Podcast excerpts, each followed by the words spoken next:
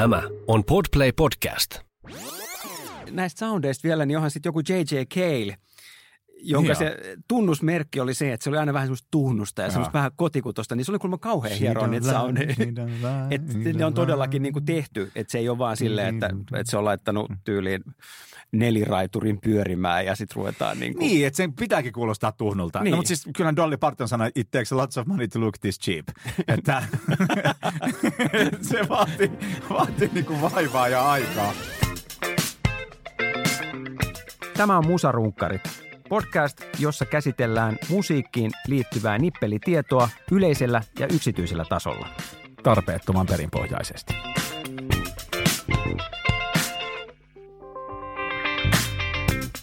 Halo, yksi, kaksi, kolme. Minä Yksi, olen kaksi, täällä. kolme. Yksi, kaksi, Täällähän kolme. minä. Täällähän minä. Ja mitä, sulle mulle kuuluu? kuuluu? Mitä meille kuuluu? Kyllä, rakkaat kuulijat, tämä on Musa Runkkarit ja tänään puhumme mestarituottajista ja maailman hierotuimmista albumeista ja koko tämän teeman alla oleva kysymys kuuluu, tarvitaanko tuottajaa? Minä olen Jarkko Luoma ja kanssani studiossa on Antti Letkulehtinen. Terve mieheen. Terve mieheen mies. Öö, saanko vastata tähän kysymykseen? Saat. Lyhyt vastaus on, että kyllä tarvitaan. mitä tuottaja niin tekee? Mullahan on siis semmoinen käsitys, että koska mä, sä oot tietysti tehnyt musiikkia, mutta mä oon enemmän niin vaan kuunnellut ja, ja viisastellut sillä, mutta että, että se tuottaja on se, se tyyppi, joka kuitenkin viime kädessä vastaa niin kuin siitä äänitysprosessista ja soundiratkaisuista ja muuta, mutta kuinka paljon se on luovaa työtä ja kuinka paljon siinä on niin kuin lastenhoitoa? Itse asiassa ihan helkkari hyvä kysymys. Ja tuota, noin, niin, niin se on eh, projektikohtaista. Riippuu artistista, riippuu levystä. Ää, kyllähän jos miettii vaikka Sir George Martin ja sitten ne kaikki muut Beatlet siellä studiossa, niin tota, siitä varmaan kirjoitettu kirjoakin, että miten erilaisilta ne levyt kuulostaisi mikäli George Martin ei olisi ollut siellä. että sitä tituleerattiin viidenneksi Beatleksi, just koska se sen, se ymmärtääkseni teki kaikki, kaikki niin kuin torvisovitukset ja viulu ja niin, että tuottaja voi siis tehdä tällaista niin kuin sovitustöitä.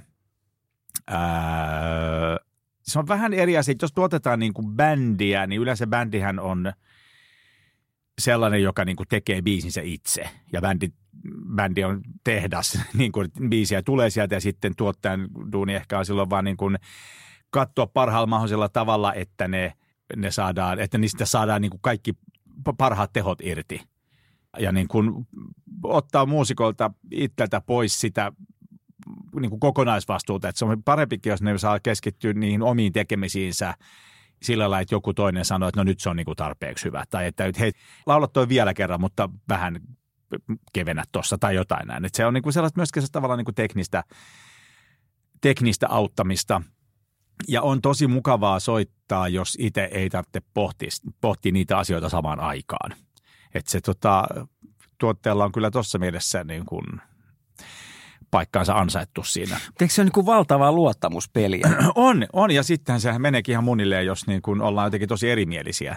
Yksi semmoinen kysymys, mihin mä en ole ikinä itse sanonut vastausta on se, että kenen puolella tuottaja, koska levyyhtiö maksaa sen liksan. Mm. Mut, ja sitten jos bändi ja levyyhtiö on hyvin erimielisiä, se on vähän sama kuin, niin kuin leffapuolella, niin jos niin kuin tuottaja ja ohjaaja rupeaa riitelee. Ja sitten vaikka minä olen siellä säveltäjänä, niin se tuottajahan maksaa mun palkan. Tämä leffayhtiö maksaa mun palkan, eikä ohjaaja. Niin sitten siitä voi välillä olla vähän hankalissa tilanteessa, että, että kenen, Niin, kenen pilli mukaan taas. No tietysti ihannetilanteessa ei, ei ole mitään epäselvää, että kaikki menee niin kuin kivasti.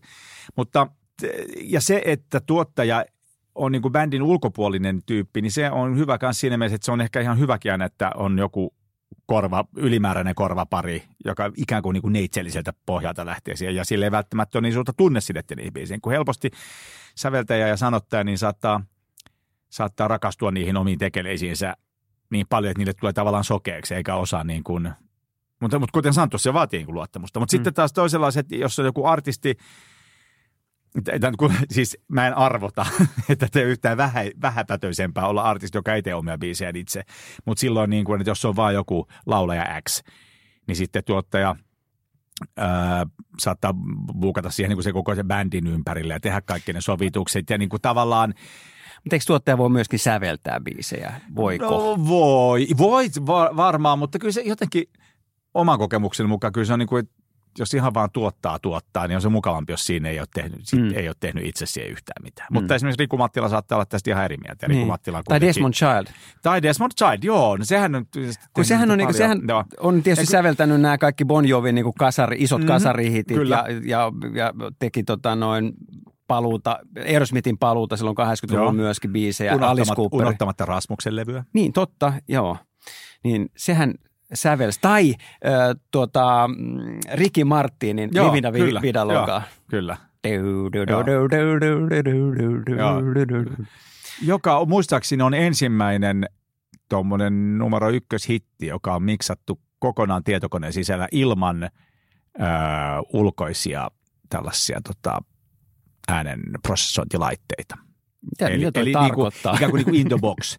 No siis, että kun ennen vanhaan, ja toki nykyäänkin edelleen, niin kompressori on semmoinen niin kuin räkkiin laitettava laite, jossa on ihan nappuloita, joita pystyy vääntämään, kaikulaite myös, taajuuskorjaan niin ikään, mutta sitten nykyään nyt kaikki tietysti on mallinnettu ja ne löytyy Tietsikasta niin kuin plugareina, eli plugiineina suoraan. Niin muistaakseni Living La Vida Loca on ensimmäinen tällainen iso hitti, joka on miksattu niin sanotusti in the box, että ei ole käytetty ulko, ulkoisia laitteita ollenkaan. Sehän oli mun mielestä muutenkin mielenkiintoinen biisi, että siinähän se oli vähän tämmöinen, että Desmond Childille annettiin tilausduuni, että meidän pitäisi tehdä niin kuin latinopopista niin kuin valtavirtaa, että myöskin englanninkielinen niin kuin porukka Kyllä. ottaa sen omakseen, mutta toisaalta pitää olla vähän espanjaa ja sitten keksitään Livilla Vida Loca, mikä on musta ihan niin kuin, Hei, hän elää crazyä niin elämää. Että, tota, Kyllä, ihan, ihan Loca Vida Joo. vedellään. vedellään. Mutta sehän oikeastaan aloitti silloin aikoinaan sitten taas tämän niin kuin latinomusa Sitten tuli nämä Enrique Kyllä. Iglesiakset ja, ja Shakirat sitten perässä. Että. Joo, ja se on itse asiassa, se on, se on ihan hyvä biisi. On, Siinä on, on, on, niin on. Me, menoa ja meininkiä, että on. Charles Dye on sen biisin miksannut. Dye. Ja tota, Pitäisikö minun tuntea hänet? ei tarvitse, mutta mä toivon, että sä olisit vaku- vaikuttunut siitä, että mulla ei ole edessäni tietokonetta, enkä katsonut edes muistiinpanojani, vaan mä muistin tämän. Okei. Okay. Eli haha. Mutta, In your face. Nimen in your face, Jarkko Luoma. mutta, mutta tota, ää, siihen, mitä, mitä tuottaja tekee, niin Kerkko Koskinen, joka on tuottanut paljon levyjä, niin se sanoi just, että, että 90 prosenttia ajasta menee studiossa siihen, että yritetään saada paskoja biisejä toimimaan. Ja 10 prosenttia ajasta on sitä, että sellaisen, sit kun saadaan toimimaan, niin sellaisen suuren innoituksen ja, ja niin kuin hybriksen vallassa soitetaan ne sitten sisään. Hmm. Eli toi on se. Onko Niinku- muita tällaisia niin kuin käytännön äh, ohjekirjojen tuottamiseen, tämmöisiä niin kuin lyhyitä ja ytimekkäitä? On, se Mikko Karmilalla on tämä, mä en muista miten monen kohdan lista, mikä alkoi sille, että, että oliko se, että ekana pitää olla biisejä. Et jos ei ole yhtään biisiä, niin ei kansi tulla studioon. Niin kuin, ja sitten pitää, ja sit silloin okay, pitää olla bändi. Et pitää myös olla jotkut, jotka soittaa niitä. Ilmeisesti joskus on vastattu studiossa puhelimeen, sille joku soittaa, että voiko me tulla tekemään levyä. Sitten sanotaan joo. Sitten kysytään, että onko siellä orkesteri paikan päällä valmiina ja pistäisi ne biisit sitten. Niin. tota, Mutta joo. Ö, mutta mä en tiedä, onko muita hyviä sääntöjä, mutta jos kiinnostaa tuottaminen ja miksi ei kiinnostaisi, niin, niin Trevor Horn, joka mun mielestä on, on niin kuin ehkä kuitenkin, vaikka kaikki on kovin varma, mitä tänään käy. Mä en tiedä, Mm. mitä nimiä sulla on listalla, mutta varmaan kaikki on kovin, mutta kuitenkin tavallaan se Trevor Horn on niin kuin ihan hold, se vaan jotenkin, se on mun niin kuin lemppari. Niin äh, YouTubesta muistaakseni Owner of Lonely Heart – deconstructed tai joku, jo, jollain tuollaisella hakusanalla, niin siinä se käy läpi ihan raita raidalta, että, että mitä efektejä on käytetty niin kuin missä vaiheessa ja mi, myöskin perusteet miksi. Mm. Että sehän pyydettiin tekemään sitä Jessin niin kuin, uutta soundia ja tekikin. Mutta kaikki, ja nyt mä lopetan tämän blastaamisen, mm. ihan kun mä sanon vielä tähän Trevor Hornista, että kaikkien aikojen parhaiten tuotettu kappale on Grace Jonesin, se yleisesti kulkee nimellä Slave to the Rhythm, mutta se ei oikeasti, se biisin nimi on oikeasti Ladies and Gentlemen Miss Grace Jones. Mutta siis se on se, missä sitten lauletaan Slave to the Rhythm. Mm. Niin, tota, niin se on mun mielestä kaikkien aikojen parhaiten tuotettu ja ehkä myöskin kaikkien aikojen parhaiten soitettu biisi. Mutta kyllä täytyy vähän vielä niin kuin Trevor Hornia silleen nostaa. Mä tykkään itse kanssa, musta se Yesin Ja owner, kaikki siilit ja niin ne on kuin, siilit ja sitten sit niinku esimerkiksi Frankie Goes to Hollywoodin, siis Ai niin, Welcome to the vielä, joo. Pleasure Dome, mikä on siis musta valtava eh, niinku taidon Joo. näyte, siis tuottamisesta ja Kyllä, semmoista joo. niinku maiseman varsinkin kun ne biisit ei ole kauhean hyviä. No on ne, No ei ne kyllä kaikki ole, mutta että se on, musta ehkä menee tähän osastoon, että paremmin tuotettu kuin, niin kuin sävelletty. niin, en mä tiedä, no kyllähän nyt joku relax, niin sehän, on, niin kuin, sehän lähtee heti. Niin. Joo, Kyllä. Relax. Joo. Mä olin Relax, siis, siis se, se delay. Relax. joo, sit mä, mä, mä, olin siis, mä olin vaihto Kanadassa silloin, kun tämä biisi tuli. Tai vaihto Mä olin siis kesän siellä sukulaisten luona mukamas vaihto Story Mut- muuttuu tässä, Joo, niin? story muuttuu, mutta siis mä muistan, ne, oli, ne meni vähän vaikeaksi, kun mä kysyin, siis tämä Relax-biisi oli silloin tullut. Joo. Ja, ja mä kysyin, että, että mä en oikein ymmärrä näitä sanoja, että mitä se tarkoittaa se when you wanna come. Joo. Ja mä en koskaan sanonut vastausta, ja ne on aina vähän vaivautuneita siitä. Tai aina ja aina, en mä sitä varmaan kuin kerran kysynyt, Niin. mutta mä, mutta mä ihmettelin oikein jossain ruokapöydässä. Se. Tämä oli kanukeille liikaa tämä Joo, kysymys. Kyllä, mutta joo. Trevor Horn on niin kuin, hän on On, ja tietysti... par excellence. Se on, joo, ja sitten tietysti joku Quincy Jones myös, joka, joka niinku noita Michael Jacksoneita muun muassa, siis se nyt sen diskografia on ihan älytön, mutta varmaan kuuluisimpina vaikka Thriller. Niin, no kyllähän se teki nämä Jacksonin kultakauden Joo. levyt niin kuin Off the Wallista eteenpäin. Ja musta se, mikä siinä Quincy Jonesissa on ollut hienoa, on se, että se on kuitenkin, niin kuin, se on niin kuin jatsilähtöinen kaveri. Joo, se on trumpetisti, se soitti jossain niinku big bandissa Joo, trumpettia. mutta, mutta sehän tuotti tai teki niin kuin Count Bassin kanssa ja Frank Sinatran kanssa, mutta sitten se, että se yhdisti niin hienolla tavalla niin kuin niissä Jacksonin hittilevyissä äh, niin kuin eri, että siinä oli niin kuin soulia, siinä oli niin kuin sitä ehkä semmoista jo elektronista tanssimusiikkia tai diskoa, Mm. mitä se nyt silloin on, miksi sitä on Joo. silloin tituleerattu, ja sitten toisaalta myöskin elementtejä niin kuin rockista.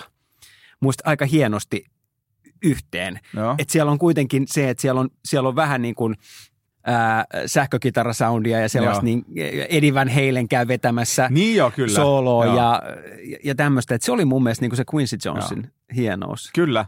Se joskus sanoi, se oli jotain, no onko se nyt, ei se nyt varmaan, ei, siis ei ole tuottanut Beatlesille mutta ollut jotenkin tuntenut niitä siihen aikaan. Sitten se sanoi niistä, että, että äärettömän mukavia tyyppejä kaikki ja aivan umpipaskoja muusikoita. Ei kun niin olikin, aika ja tyylisti. eihän, ja, joo, joo, mutta eihän siis Beatles, eihän mitenkään kauhean taitavia muusikoita ollut. Mm. Se, se niin kuin sävellys ja sanotuspuoli on ollut ihan niin kuin, niin kuin A1-luokkaa, mutta sitten ne muusikko-skillsit ei ollut sitten niin, niin korkeita. Mutta Mutta jos me lähdetään sitten näistä niin kuin tähtituottajista, tämmöisistä niin kuin menestyksen tekijöistä, niin kyllä varmaan, niin kuin jos me puhutaan, Phil Spector, niin Phil Spector. koko se Wall of Sound ja Niin. Et, et sehän oli varmaan semmoinen ensimmäinen niin kuin tähtituottaja siellä niin kuin 60-luvun Joo. alku, alkupuolella. Niin, se, on- se on Joo. totta kyllä joo. Nythän kaveri täyttää muista tänä vuonna 80 ja itse asiassa istuu elinkautista Niin, vankilassa. kyllä. Et Sehän oli aika... Tönästyön vaimonsa jotain portaita vai mitä? Ei, Ei, kun kyllä se oli- ampui sen. Joo, joo. Et se on kyllä ollut aika eri, lahjakas, mutta erikoinen veijari. Et sillähän oli tämmöinen jonkunnäköinen fetissi niin kuin aseisiin. Ja sit on musta, vähän niin kuin Ted Nugentilla. no ilme, mutta mut siis joo, mutta et se, se on niinku uhannut siis, silloin kun Ramonesin kanssa teki End of the Century-levy, niin silloinhan se oli uhannut sit, tota Didi Ramonia aseella, että Joo. et, se oli ollut ihan poikki, kun ne, oli, ne päivät venynyt aika pitkin, se oli lähes himaan, niin se uhkaa aseella, että et muuten lähde mihinkään. Ja, Siistiä. ja, ja tota, sitten sit niin kuin Leonard Cohenilla on ollut myös joku aseinsidenssi sen kanssa, ää, Debbie Harryllä ja sitten tietysti tota, hänen vaimollaan Ronnie Spectorilla, jota hän piti myöskin vankina omassa kartanossaan. Että, mutta mut, mut, mut sitten oli itse asiassa mä, niin kuin mahtava juttu, kun se teki siis John Lennonin kanssa tota, sitä rock'n'roll-levyä. Joo. 70-luvun alkupuolella, niin, niin se, se oli aina tullut vähän niin kuin eri asuissa sinne. Että jossain vaiheessa oli joku karatepuku päällä tullut sessioon Okei. ja se oli vaihdellut näitä, mutta, mutta sillä oli aina ollut siis pistooli, siis tuossa kotelossa. Ja, ja, ja sitten se oli niin kuin jossain kohtaa niin kuin ampunut siellä niin kuin, mikä se nyt on sitten, onko se nyt äänihuone tai missä niitä säädellään se ohjaamo, Niin, Joo, Siis niin miksaushuone, Joo, joo. niin siellä, siellä se on ampunut niin kuin, niin kuin Lennonin korvan juuressa tota, noin Aha. asialla johonkin seinään. Sitten se oli, Lennon oli sitten todennut, että, niin kuin, että, että, tota, että, että, että jos sä meinaat niin kuin tappaa mut, niin tapaa mut älä Juman kautta tuhoa mun kuuloa, kuuloa sitten. Ja, ja tota, siis se oli jotenkin päättynyt, tärkeää. päättynyt siihen sitten, että se oli jahdannut myöskin se pyssyn kanssa siellä jossain käytävillä. Ja, ihan siis, ja sitten se jotenkin meni vielä silleen, että sitten se oli, oli kadonnut tämä Spektori näiden masternauhojen kanssa. Joo. Ja vielä pumminut lisää fyrkkaa, että ne sai sitten, Lennon sai ne itselleen. Sulla on, sulla on tota, huomattavasti syvemmät spektortiedot kuin mulla. Eikö tämä on tämmöinen anekdootti, mikä Joo. mulle on, on niin kuin jäänyt mieleen. Okei. Että, et, et, tota, ja Lennon oli jotenkin tu, tota, myöhemmin todennutkin, että joo, että, että kyllä hän niin kuin arvostaa, arvostaa niin kuin sen niin kuin työn jälkeä, mutta, mutta, mutta tota, en ole niin kuin hänen persoonansa hirveän okay, persoonasta niin. hirveän viehättynyt. Joo.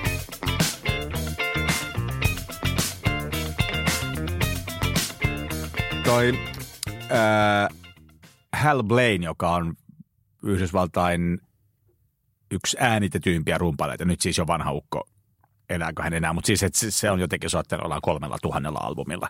Ja sille se tota, ää, sillä oli sellainen massiivinen rumpusetti, jossa oli siis niin kuin, se oli rakentanut sellaisia, netistä löytyy, jos on kiinnostunut, niin, se, niin custom sellaisia symboliständejä, että se sai niin kuin tarpeeksi symbolit, niin tuli sellaisia niin kuin lisävarsia joka puolelta. Ja, ja, tota, ja sitten sillä oli niin paljon hommia, että, että tota, kun se soitti aamupäivällä jonkun tuotteen kutsumana studiossa ekaa levyä, niin sitten apupoika pystytti jo niin kuin kaupungin toisella puolella olevaan toiseen studioon sen toista rumpusettiä. Sitten se juoksi sinne niin kuin lounastauon jälkeen, soitti siellä ja sitten varmaan vielä palasi illaksi studio numero kolme, missä sitä ykkössettiä laitettiin, oli laitettu pystyyn. Ja tota, sitten nyt joku tuottaja päätti, että että se ykkösrumpusetti on pikkasen paremman kuulonen kuin se kakkonen. Voisit sä, että hei, pääset sen torstaina, voisit sä ottaa sen sun ykkössetin mukaan? Ja sitten, sitten ne kaikki rupesivat sellaisia, että hei, okei, okay, että, että meillä olisi tällaiset sessiot, Martha and the Vandellas sessiot, voisit sä ottaa sen y- ykkösrumpusetin mukaan. Niin se ratkaisi sen sillä lailla, että kun sillä oli rumpulaukut, se kirjoitti niihin kaikkiin laukkuihin, että drum set number one. Jolloin niin kuin, studio, kun studio, niin aina saa sen ykkösrumpusetin loistavan rumpusaan, ja kaikki oli tyytyväisiä, kukaan ei huono mitään. Eli ei tuottajatkaan aina täysin niin kuin erehtymättömiä ole. Ö, Rick Rubinhan on myös musta tämmöinen niin super, super tuottaja, joka on tehnyt tosi, tosi niin kuin laajaa, että Beastie Boysista niin kuin Slayerin kautta ja Johnny Cashin ja nää. Mutta siitä esimerkiksi Kerry King, siis Slayerin kitaristi, niin sehän ei pitänyt Rick Rubinista, että se tota, oli sitä, mieltä, että se tuli vaan sinne ö, niin kuin seisoskelemaan välillä ja sitten se ei oikein sanonut mitään, lähti pois ja että se ei ainakaan niin kuin ollut rahoja. Tai Kerry King koki, että eivät saaneet rahoilleen vastinetta siinä.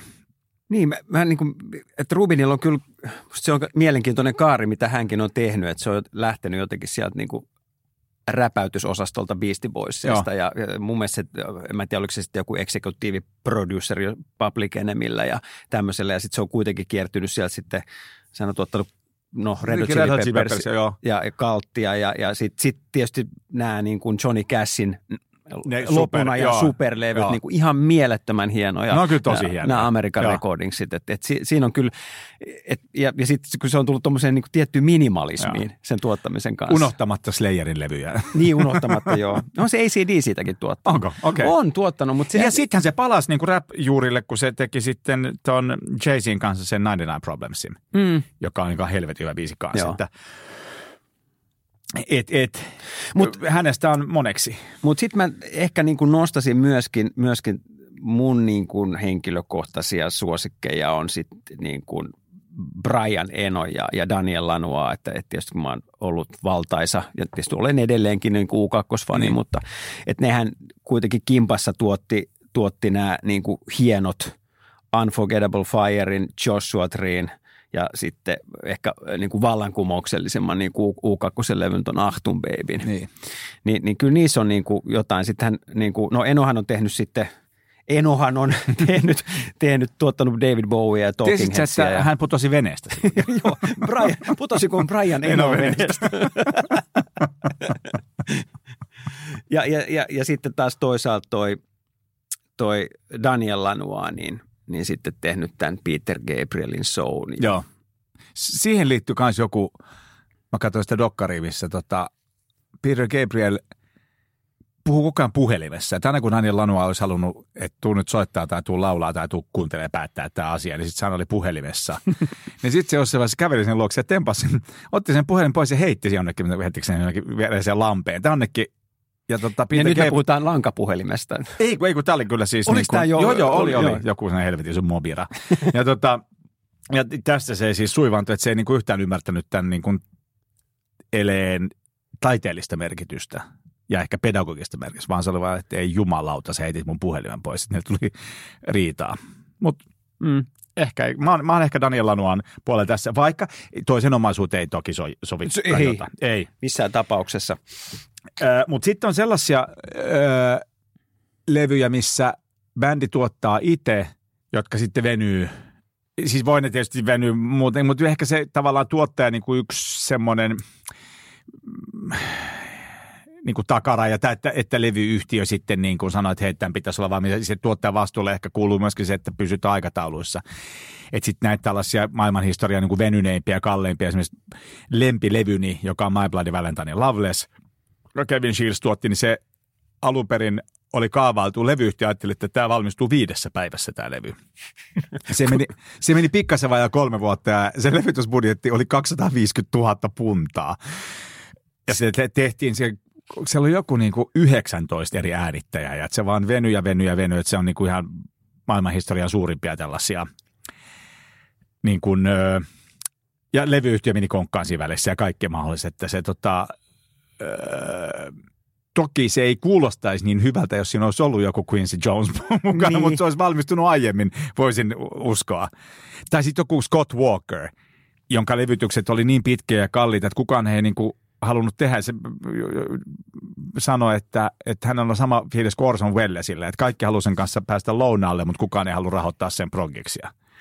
Mutta tuossa yksi kanssa, mikä oli näitä tämmöisiä pitkiä, pitkiä projekteja, niin oli toi – toi Def Leppardin äh, hysterialevy. Mitä, mi, Mutta mut eikö siihen liittynyt se, että se rumpalin käsi katkesi kesken Oli, oli siis niin, siinä oli kaiken näköistä. Se oli, sitä voidaan pitää vastoinkäymisiä. Joo, no tässä on, ja siinä oli muitakin vastoinkäymisiä, että siinähän vaihtui ensin tuottajat Mut Lange, joka mm. on yksi kanssa näitä ihan klassikkotuottajia, niin, niin sen piti tuottaa tämä, tämä albumi. Mä musta tekisin sitä sitten joku vissiin kaiken kaikkiaan neljä, neljä vuotta, kolme neljä vuotta Hyvä. sitten. Mutta et, et, sitten sit se niin kuin jotenkin jäi vekeä, sitten sen kokeiltiin toista kaveria ja sitten se tuli taas takas. Ja sitten siinä kävi niin, että sitten tämä rumpalli Rick Allen joutui, joutui sitten auto-onnettomuuteen ja siltä hän lähti, siis amputoitiin toinen käsi Joo. sitten kokonaan pois, mikä tietysti sekin hieman lykkäsi. No sitten kun hän sai niin kuin, äh, tehtyä uuden rumpusetin, missä tuli niin kuin pedaaleita Joo, vähän kyllä. lisää ja, ja muuta, niin ja aika karmeet sähkösaudet. Joo, mutta... niin, niin sitten Joe, laulaja Joe Elliot sairastui sikotautiin ja, ja, ja, ja joutui myös vähäksi aikaa jotenkin lasarettiin. Ja, ja, ja sitten taas sitten taas muut Lang, joka oli tullut siis takaisin tuottajaksi, niin sitten hän joutui auto-onnettomuuteen ja muuta. Et, et, et sitten se nope, kuitenkin se itse äänitysprosessi oli sitten kuitenkin suhteellisen nopea, mutta, mutta et siihen meni jotenkin tosi pitkä aika. Okei. Okay. Niin se on tietysti levyyhtiön kannalta, että jos niin kuin budjetoidaan, varsinkin tuo niin kuin iso levy, että tiedetään, että se masteri maksaa aika paljon ja varsinkin, että markkinointiin pitää laittaa holttimassa fyrkassa, tietysti täytyy niin vuositasolla jossain vaiheessa päättää, että laitetaan tämän ja tämän verran, varataan aikaa, varataan fyrkkaa tälle vuodelle näihin. Ja sitten jos se yhtäkkiä myöhästyy, niin sitten ollaan ihan lirissä ja moni muu albumi on ehkä jäänyt rahoittamatta sen takia, että ollaan laitettu niin kuin paukut tähän, että myöhästymisillä on niin kuin sekä – tai niillä on varsinkin tällaisia niin kuin taiteellisia, korjaan siis niin kuin taloudellisia vaikutuksia voi tietysti olla myös taiteellisia. Mm. Koska kuten sanottu, vaikka että jos Quincy Jones olisi tullut potkia Kevin Shearsin perseeseen Lovelessin äänitykset, että sit se olisi ehkä tullut nopeammin valmiiksi, mutta ei taku varmasti olisi niin hyvä. Mm. Koska se on edelleenkin siis se on mun, mun näitä niin kuin tällaisia autiosaarilevyjä. Mutta sitten, mä en tiedä, onko kaikkein pisimpään niin kuin hierottu ja venähtänyt levy, niin toi – Uh, Guns N' Rosesin Chinese Democracy. Totta. Eikö se ole muuten? Miten mä olin ton unohtanut, mutta kuka siinä on tuottajana? En mä, mä en itse asiassa, en mä tiedä, enkä niin. mä muista, täytyy, täytyy googlailla, mutta, mutta siis kun mun mielestä siis Axel Rose al- aloitti tekemään sitä jotenkin niin kuin 90-luvun alkupuolella jo, jo, ja sitten se julkaistiin 2008, Joo. niin on siinä muutama vuosi niin Välillä käytiin Amazonin viidakossa. Ja, mutta, mutta siis nythän, sitähän ei ole tehty niin kuin yhtä jaksoa. Se ei ollut niin kuin tavallaan koko ajan päällä oleva projekti. Ei ollutkaan ja siinähän vaihtukaan sukkelit, niin. että siellähän vieraili niin kuin vissiin kauhea armeija Joo. soittajia ja varmaan myöskin sit Joo. soundinvääntäjiä. Jotain, jotain tota John Fogertin levyä tehtiin sillä lailla, että musta vaan nuorena lukeneen jostain rumpulehdestä, että siellä oli niin kuin kymmeniä versioita biisistä eri muusikoiden kanssa. Että sitten kun Kenny Aronoff meni soittaa rumpuja, niin sitten se katsoi, että tätä samaa biisiä oli äänitetty muun muassa jo Jeff Porcaron kanssa, joka oli siis tämä Totorumpali, joka oli kuollut jo aikaa sitten. Että sitä oli tehty niin pitkään mm. ja, ja niin kuin hartaasti. Miettiä, ja kuitenkin kun miettii, että se on aika silleen kolmisointurokkia, niin, Niin. niin. mikä se on se? Mutta Niin kuin jotenkin ajattelen, että se Fogerti, se juttu on aina Niin. ollut, että se on aika simppeliä. Ja, se vaan kuulostaa Niin. niin. Se oikeasti, se on oikeasti varmaan tosi Mutta onhan siis näistä soundeista vielä, niin onhan sitten joku J.J. Cale, jonka Joo. se tunnusmerkki oli se, että se oli aina vähän semmoista tuhnusta ja semmoista vähän kotikutosta, niin se oli kuulemma kauhean hieroa niitä soundeja. Että ne on todellakin niin kuin tehty, että se ei ole vaan silleen, että, että se on laittanut tyyliin neliraiturin pyörimään ja sitten ruvetaan niin kuin, Niin, että sen pitääkin kuulostaa tuhnulta. Niin. Niin. No, mutta siis kyllä Dolly Parton sanoi, it takes a lots of money to look this cheap. että se vaatii, vaatii niinku vaivaa ja aikaa.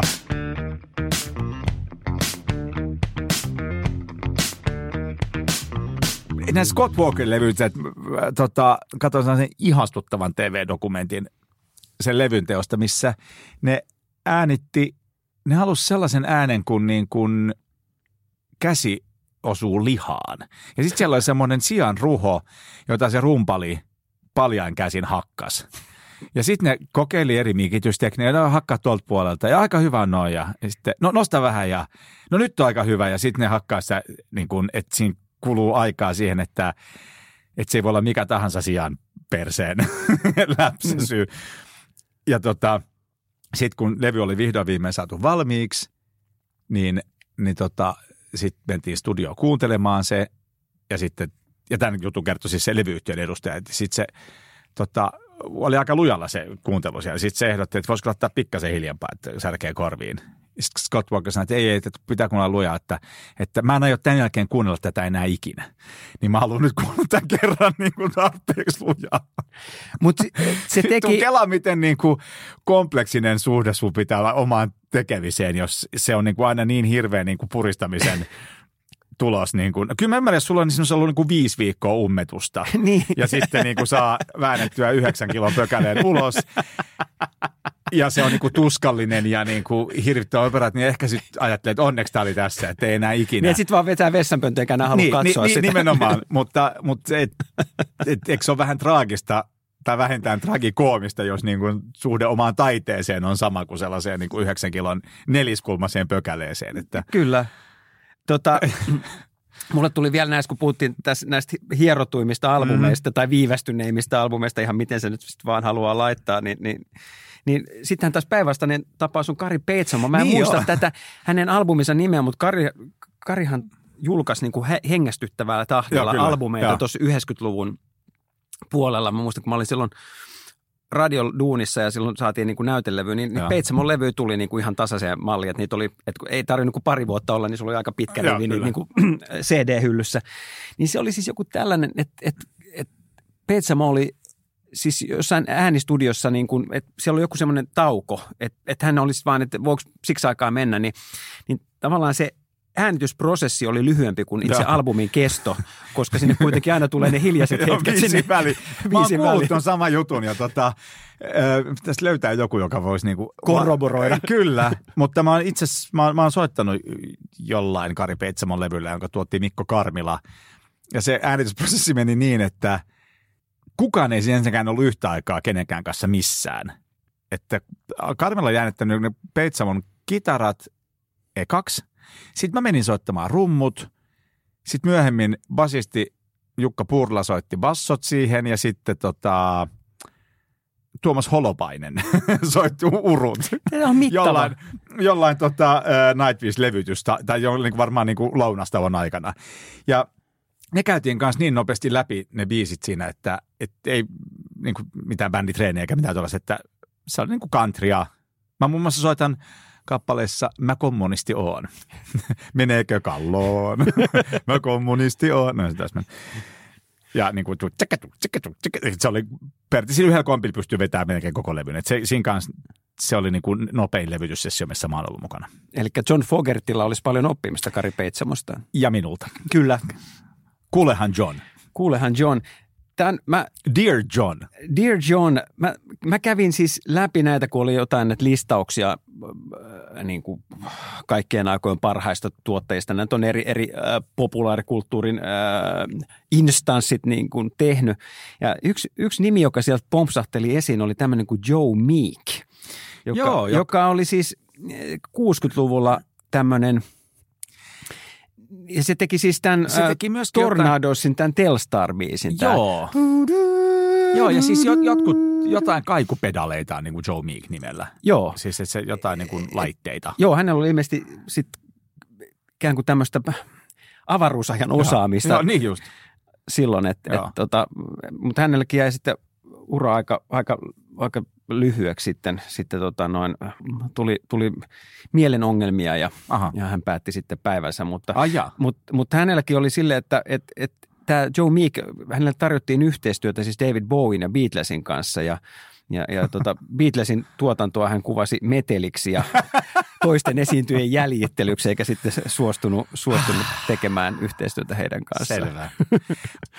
Aika hyvä dokkari oli semmoinen, missä George Martin mun mielestä kävi, kävi kaiken maailman muusikoita ja musiikki-ihmisiä tapaamassa. Ja sitten oli semmoinen, missä se meni Brian Wilsonin, olisiko se Brian Wilsonin himaan. Ja sitten ne kaivoi niin kuin Pet Soundsin ne tota, moniraitakakut esille ja sitten laittoi ihan siinä niin kuin, tavallaan miksasi sitä siinä niin kuin uudestaan kameroiden käyden. Avaa aina niin kuin raita kerralla. Tässä on nämä rummut ja sitten tästä tulee tämä basso ja näin. Ja sitten George Martin nopeasti teki siitä jonkun oman version. Sitten Brian Wilson kohteli sen, että, että tämä oli paljon, tämä sun miksaus on paljon parempi kuin hänen alkuperäinen miksauksensa.